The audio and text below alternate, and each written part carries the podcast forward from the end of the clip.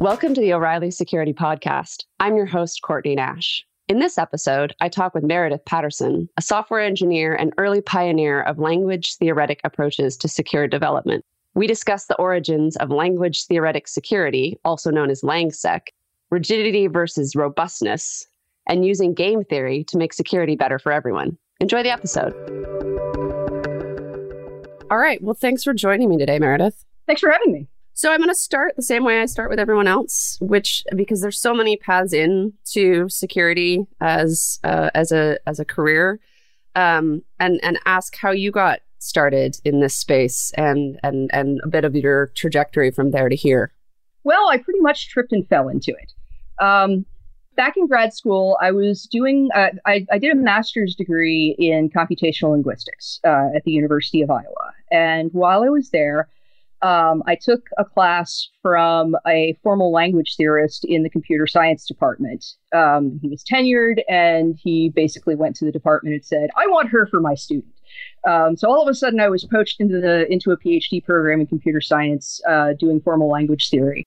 And one evening, I was having dinner with another uh, fellow grad student who was doing security, um, and we were talking about SQL injection. So he explained to me how um, it was possible, uh, in, you know, with some web applications or HTML forms to add additional phrases of SQL uh, in such a way that you could trick a database into executing arbitrary queries for you. And he was explaining to me that you know people try to whitelist uh, or blacklist against uh, certain regular expressions to try to prevent this from happening, um, but it doesn't work terribly well. And I was like, well, that's kind of silly um, because SQL is a context free language. You know, this was something that was readily evident from all the formal language theory I'd been doing. Um, so I said, why don't people try to whitelist against context free expressions instead? And he was like, well, what would that possibly look like? And I was like, well, I can't really explain it over a dinner table, so I guess I'm just going to have to go home and write some code to do it, uh, you know, to do it and explain it that way. Uh, so I did, uh, and that ended up turning into my into my very first ever Black Hat talk. Yeah. Okay. That was 2005. So, okay, back up a little bit. We're going to get sure. back to here, but sure you say, as you know, with formal language theory, and I'm going to guess a lot of people listening to this podcast might not know a lot about. They might not even know what language theory is. Um, so maybe give give us the uh, I'm not in grad school for language theory description of what language theory is. For sure. So for, for the folks in the audience who did an undergrad degree in computer science, um, you probably had to take an automata theory class. You know, and it's it's the one class where you probably don't remember anything about it other than the fact that you had to do a whole lot of proofs and you couldn't really figure out what it had to do with writing programs in any more than the most theoretical possible sense. So this is the class where they explain to you what, for instance, a finite state machine is. Mm-hmm. You know, you have some set of states that the system can be in, and different inputs cause you to transition from one state to another. And a and a set of inputs is valid if it uh, if after reading in all of that input, uh, you end up in a state that's defined as an accept state, and otherwise it's defined as a rejection state. Um, so it turns out that this definition of a, of a machine, of a formal automaton, happens to correspond to the regular languages, like regular expressions. Mm-hmm. Um, you know, not the PCRE kind of regular expressions, though. You know, the the perl the perl compatible regular expressions those it well so what's what's funny about those is you know perl is one of those languages that you know that prioritizes convenience over uh, over much of anything else. The the motto of perl is there's more than one way to do it. And so probably the most popular uh, perl regular expression library which has uh, and you know its its style of regular expression matching has actually extended to lots of other you, you know commonly used unix tools like grep it turns out that the class of grammar or, or class of language or class of automaton, the three are effectively equivalent. That actually recognizes the next more complex class of formal language, which is called the context free languages. Um, and those are basically regular languages that are allowed to recurse on themselves. One example of those is the language of balanced parentheses, like open paren, close paren. Right. That's a, that's a string in that language. Open paren, open paren, close paren, close paren. That's in the language too. Open paren, close paren, open paren, close paren. That's in the language. But if they don't balance out, then the string is not is is not in the language, and that language is context free. You can't actually recognize it with a uh, with a regular expression. And so SQL is actually the same way. It turns out because like you can embed queries into other queries. Right. Okay. So you actually wrote some code back in when you were in grad school. So is this your first sort of demonstration of language theory and security? So that was your first Black Hat talk. Right. Yeah. That and that was and that was the first time that you know that I had seen that applied to you know that, that, that I had seen uh, you know formal language theoretic principles applied to security because you know people were people were trying to look at you know practical ways like you know, machine learning based ways or whatever to uh, you know to try to to defend against injection attacks and I went with the argument well why not decide what you're willing to listen to and reject anything else, which is effective, which is essentially what you mean when you say I'm going to do blacklisting. Uh, mm-hmm. or, or I'm going to do whitelisting. If you're if, if you're doing blacklisting, you're saying this, you know, here's a list of things that I'm not going to listen to. And if you're doing whitelisting, then you're saying here's a list of the only things that uh, that I'm willing to listen to.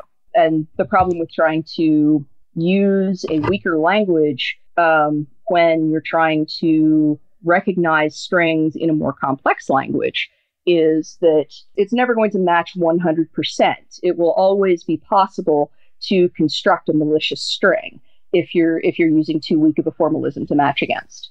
Right. But I mean, so wait, let me ask a question because this is this is well beyond you know uh, my my level of, of understanding um, of of these things. So when you say you know you're going to choose what to look at, or choose what to not look at. How do you even do that? Like the way that software is built now? Like, I mean, you don't know the scope of everything, right? Um, you can if it's been specified. So if you look at, um, if you look at pretty much any, um, you know, we, we, we can stick with SQL because, uh, you know, because we've already started with it.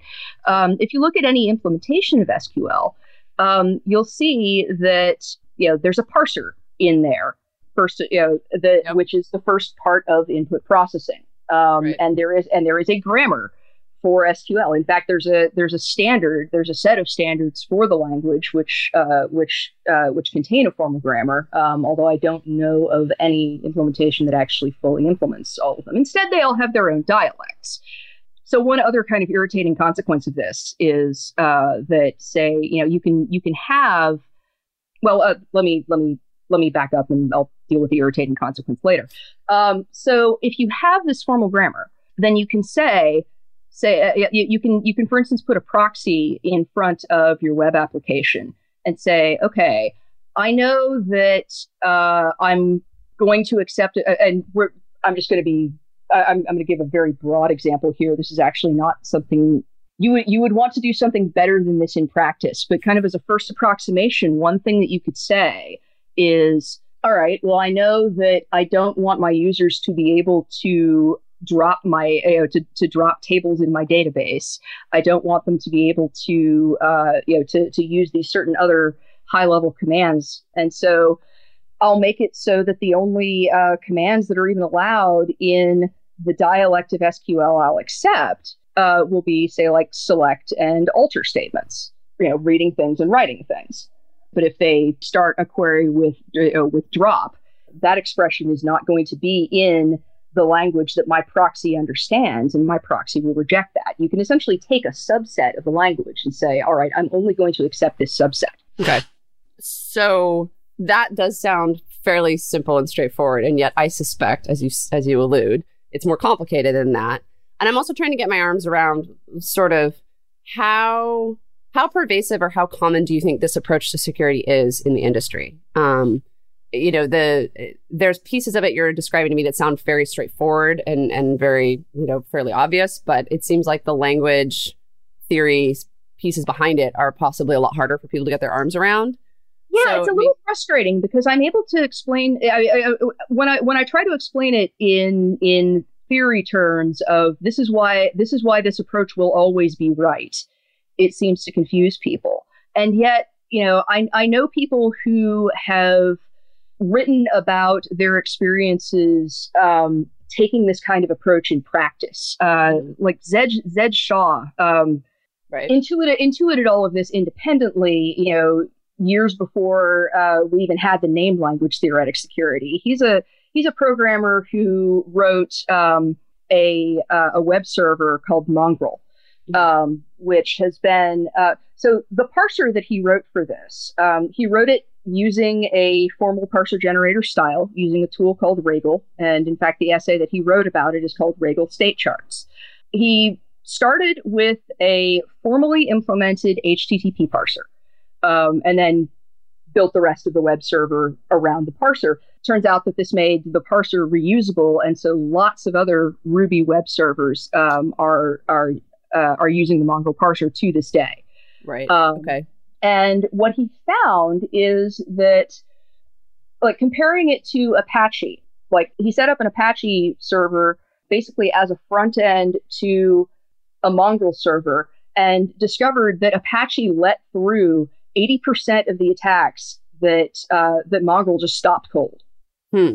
Okay. Pure, purely by virtue of having a formally correct parser, just limiting what he was willing to accept, uh, you know, the, the traffic he was willing to accept to HTTP requests that were strictly grammatical according to the grammar of HTTP was a huge win in the security department.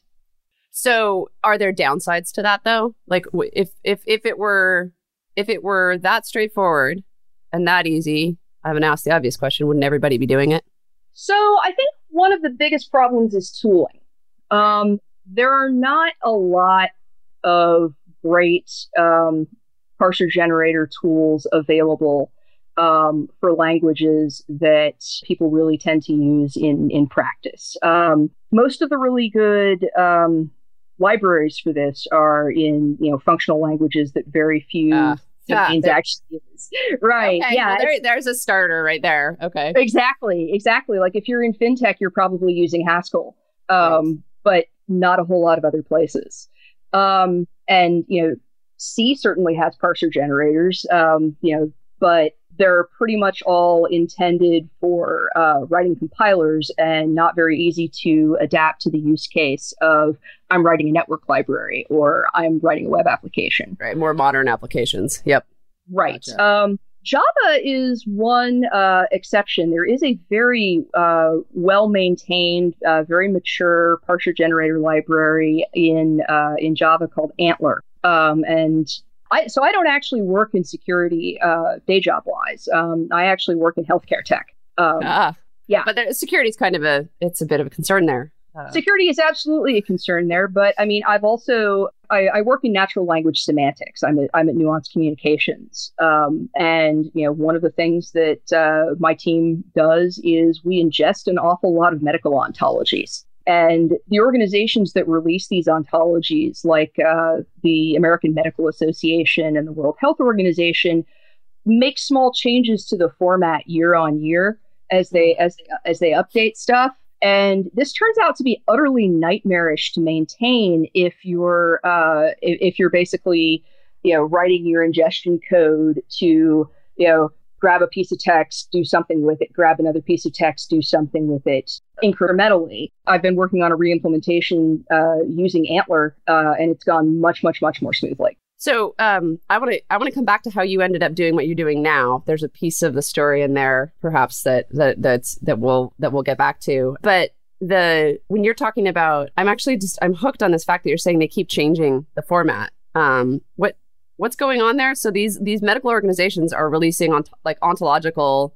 I don't know if it's or the databases, but lists of terms and definitions of terms. Essentially, is that yeah? like one of yeah, like the uh, one of the ones that comes out of the World Health Organization is the International Classification of Diseases, okay. the ICD nine and ICD ten codes. And your organization is what it, what it, so you're helping ingest this information and pass it along to to it goes it, it goes into a product that um, okay. gotcha. unfortunately unfortunately I can't go into a lot more detail than that. That's okay. We we can stop it there. That's fine. I'm just I'm um. So how you, you've been doing a lot of work in language theory. It sounds like in your career that's led to something where you're not necessarily focused on security as much. Um. Yeah, I mean, it's in a, in a lot of ways. I I'm, I'm coming to realize that you know working from a uh, from a formal specification um, and having code that clearly mirrors the specification gives you a lot of wins, um, not just in terms of security, but in terms of general robustness. Dan Geer, uh, who we actually had as our keynote speaker at the at the second uh, IEEE workshop on language theoretic security, gives a definition of security uh, that I that I absolutely love. He says it's the absence of unmitigatable surprise. And I think that robustness falls under this definition as well. You know, you uh, you know, part of security is making sure that uh, you know your code is hardened against malicious input. If you look at you know the OWASP top 10 vulnerabilities, for instance, the vast majority of them are going to be input vulnerabilities of one way or another. And so in LangSec, we argue that the way to uh, to avoid these kinds of vulnerabilities is to be definite about what input you are willing to accept and reject everything that doesn't fit that. So is that a is that a degree of specificity or possibly rigidity as viewed from the development side of things? I mean, is that is that where there might be some tension there? Um, I, I get that impression, yeah. Um, although, which which is a little frustrating. I mean, because a lot of the time um, you know, the the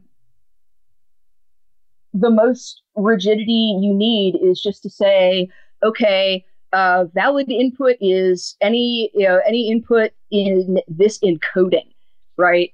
I can't tell you, you know, in uh, from databases to web apps to, to browsers. I mean, there are all kinds of uh, vulnerabilities that arise just out of incompatible encodings. Um, you know, it's it's not a matter of rigidity for rigidity's sake. It's mm-hmm. um, it's a matter of having uh, of having all behavior be defined. Um, and, and this is honestly one reason I think why you know functional languages lend themselves better to this approach because it's easier to be exhaustive about inputs. A lot of the time, the compiler will warn you. But you know the good news is that um, we are starting to see system language systems languages moving in this direction, particularly uh-huh. with, with particularly with Rust. Rust, yeah, yeah, yeah. There's a library called Nom, um, written by a guy in France named Geoffroy Couprie. Um, which is a it's, it's a parser generator written in the Rust macro language. It is blindingly fast. Um, it generates yeah it, it, generates correct code. Um, it's starting to be used in uh, in Rust systems libraries. I've heard rumors that uh, that FFmpeg is starting to pick it up. Um, so I'm I'm very excited about that fact because if if we can start to get low level systems code focusing on correctness. I mean, the point at which LangSec really became serious was in 2009 when uh, Len Sassaman and Dan Kaminsky and I um, started probing um, SSL libraries, uh, OpenSSL, Crypto API from Microsoft, and um, NSS from Mozilla. And we were able to, you know, just by playing fast and loose with the grammar of, of SSL certificates. We were we were able to forge um, dozens of certificates that we shouldn't have been able to to to get, you know, with with valid signatures from from certificate authorities on them. Nice. Ugh. Yeah. yeah. I mean, we stopped when we got bored.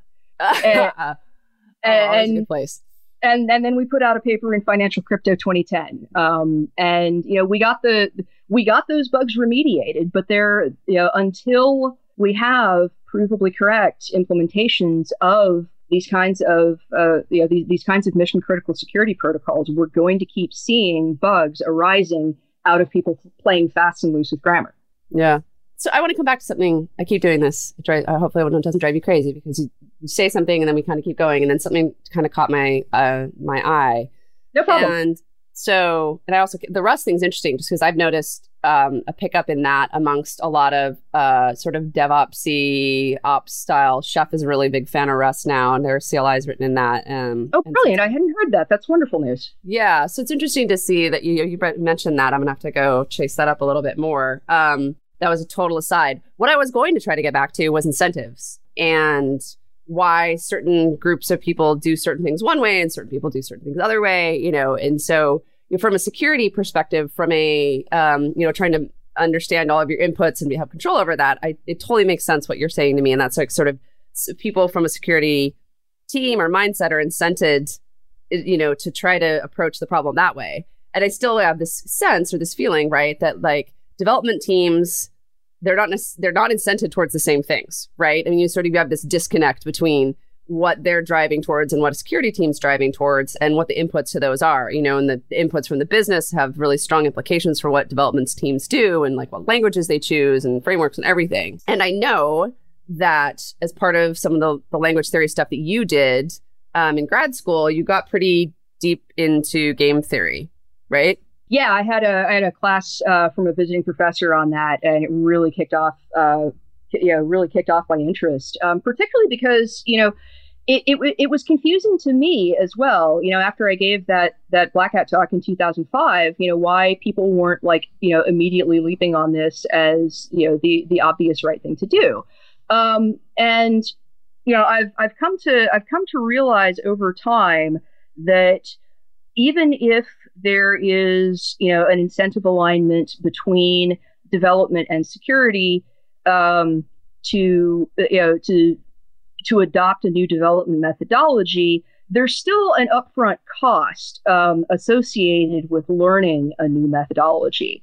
And, um, you know, t- you know, tooling also affects that space um, because um, if you're a business, um, you need employees and you want to be sure that you can draw from a decently sized pool, right? So, yeah. you know, on the one hand, it might be a swell idea to build your your hot new application in Haskell, but yeah. you're kind of you're you're you're you're slashing the the number of devs you have available by probably a factor of a hundred. That is a that is a stark reality of of of the technology world right now, which is an interesting one. Um, and and, and so back let's let's tie this to the game theory side of this then. Um, and yeah. maybe again, uh, I have my own understanding of a very limited set of understanding about game theory. Um, I certainly didn't study it, you know, but it's it's basically math. From my understanding, it's mathematical models of, of conflict or cooperation between intelligent parties, let's say, or you know, right. intelligent decision makers. There's a lot of loaded words in there, right? Like conflict, in, intelligent, rational. Um, yeah, so and I mean, in you know, in practice, most of the simulations that you see done in um, you know, like Axelrod's uh, evolutionary game theory tournaments, um, you know, you have agents, um, and that might be the least loaded word there, agents. Um, you know, but the, but these agents are bots. Um, right. You know, they have a hard coded set of principles about um, how they will act. And a hard coded set of principles about how they will update their principles, and everything beyond that is deterministic but chaotic. Right. So, what I'm really interested in is how this relates to, again, tra- drawing this back to teams, right? Security teams, development teams, business teams. You know, it seems like you you get into this state where no one's going to change what they do, right? You know, and I mean, I don't know if this is truly related to, um, you know, I don't know how many people are familiar with the concept of Nash equilibrium, right? That you can get to in game theory, but like where no player, where no player has anything to gain by changing their strategy unilaterally, right? You're just stuck. Exactly. Yeah. Um, not my Nash, by the way. Um, I have a different John Nash or grandfather. Um, but people ask me that all the time too. It's, I love to bring it up, but wrong Nash. But anyways, I mean, so talk to me about that. Like, does that does that a, a reasonable way of talking about some this disconnect that you can see between teams working for the same organization. I'm not sure I have anything more to add beyond that, but but uh, I mean, my my friend Quinn Norton loves to say that it's really difficult to pull out of a tailspin from the inside. Mm-hmm. Um, and, and part of that, I think, is that it can be difficult to really see what the landscape of payoffs is. You know, you make predictions about what the payoffs of you know various moves you could make, various decisions that, that you might take, you know, based on your expectations and your confidence in those expectations. Essentially, you know, your expectations and your confidence in your expectations dictate your dictate the strategy that you play. And well, I mean, at some point you have to change the game or at least the payoffs, right? Right. Yeah. So you can lower the cost of adoption, um, or you can uh, or you can alter the optics. You know, if uh, if you can point to success stories. And actually, there's one talk that I'm super looking forward to at the conference that I think is going to be one example of such a success story, um, which is the uh, Secure NTP talk. Mm-hmm. Um, you know, they got rid of a tremendous amount of attack surface in NTP just by carving off large amounts of legacy code. And and this is brilliant. Um like i i haven't looked into you know where they where they are in terms of you know, in terms of the quality of their parsing but you know that might very well be something i can i can contribute. Um you know but i think as we start to see more success stories of people just you know using basic principles of you can you know you don't process what you don't accept you know you don't right. One of the other things that Zed Shaw found out um, in the in in that attack study that he did with Apache and Mongrel is that the vast majority of malicious traffic is simply ungrammatical. Um, so you're not just uh, you're not you're not just protecting yourself from attacks. You're also um, you know you're not wasting CPU on um, on requests that were never going to go anywhere in the first place um, unless they were going to go someplace bad. Right. So uh, you uh, just so, so, listeners know, um, I, I neither uh, paid nor prompted uh, Meredith to say what she just said, but I, it always makes me giddy um, because the, the, the security conference of which you're a program committee member, which is happening in New York, that what you're talking about is so very much what we're after, right? There's there there's always this you know very cliche bit about security work is is is in the shadows and it's silent and you know you only hear about it when shit goes sideways. Um, but there's a lot of s- successful wins happening out there that we that are like the NTP stuff that that are this stuff's not just it's critical. Um, and it's super important to be sharing those and highlighting those and doing exactly what you're saying, which is like other people can look at that and go, oh, actually, this isn't some gigantic you know trade off we necessarily have to make in our organization. There's small wins to be had, and then you, you can build on those small wins over time. Um, I mean, so everything relies on time. Even more stuff than relies on TLS relies on time. Yeah. So you know, as as we start to as we start to clean up these just absolute most basic utility services that you know that literally everything uses, um, you know, we're going to see the water line rise. So at the end of every podcast, I ask everyone the same question um, because I think that people working in security, whether currently or previously, like yourself, um, often the successes uh, and go un- unrecognized uh, far too often. Um, and sometimes they're fairly silent or, or not as recognizable as, as others. But uh, we are of the opinion that everybody involved in, in this work uh, has some kind of superpower. And so I am curious what your superpower is. Pattern matching. Pattern matching. Okay. Tell me more about it. Well, so I mean, part of it, I think, this is going to sound a little strange, but there's a there's an extent to which um, I, I, suspect it stems from my autism. Um, I mean, I've I've learned all of the you know the social skills that I've learned basically by you know pattern matching what people do and inferring larger patterns out of that. Um, that's also how I learned math. Um, it's probably how I learned to read.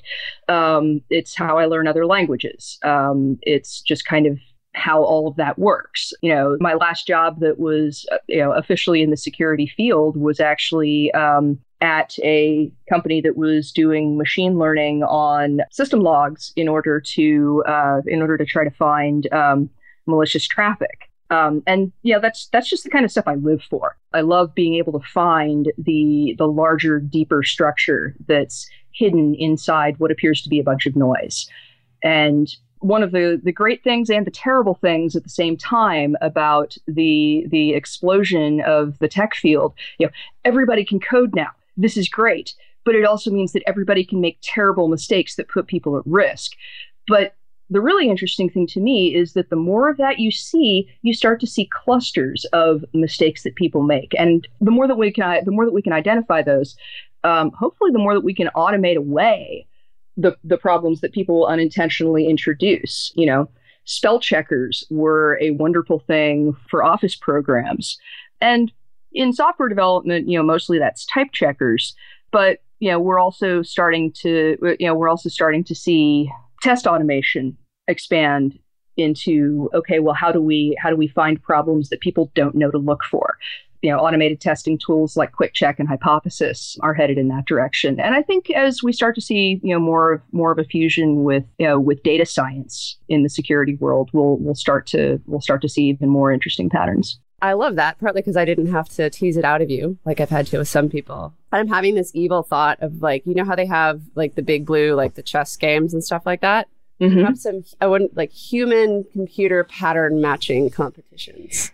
I think that would be crazy cakes. It sounds like you would win. So I've never actually, pl- I have yet to actually play in one of the uh, in one of the Turing test competitions. Yeah, but someday I might do that. That it would be interesting to see if I could write a system that could fool people into into thinking it was human. But even more than like the Turing test, I mean that's basic pattern matching, right? I can't remember if it was last year or the year before, but the guy who whose program won the competition, the program was actually very simple, but it social engineered people. It pretended to be a 15 year old Ukrainian boy so that explained the bad grammar and the sometimes nonsensical questions, at least in the minds of the people who were evaluating it sufficiently well that they thought it was human. Hmm. Interesting, but not for the reasons you'd expect. The the sort of social engineering side was what did it. Right. Yeah. I'm gonna have to go look yeah, The author was able to take advantage of people's you know because because what what is what is a bias if not an overactive pattern matching filter. I mean, in machine learning, that's literally what it means. If you are overfitting, if you're overfitting to your data, then your classifier is biased. And this program that emulated a 15 year old Ukrainian boy took advantage of the evaluator's biases about, you know, what somebody's grammar and somebody's nationality says about them as a person. we could have a whole other podcast um, about just that. I yes, think. we could. Yes, we could. All right, but we'll leave it right there. Perfect. I totally want to end on that note. So, um, thank you so much for joining me today. I think you blew my brain up a little bit. I have about a million notes on things I have to go follow up on now. Um, Sweet. But um, th- this was great, and thanks for joining me. Thanks so much for having me. Thanks for listening. You can find us on Twitter. I'm at Courtney Nash, and Meredith is at M A R A D Y D D. If you liked the show, make sure to subscribe through iTunes, Stitcher, TuneIn, or SoundCloud so you never miss an episode.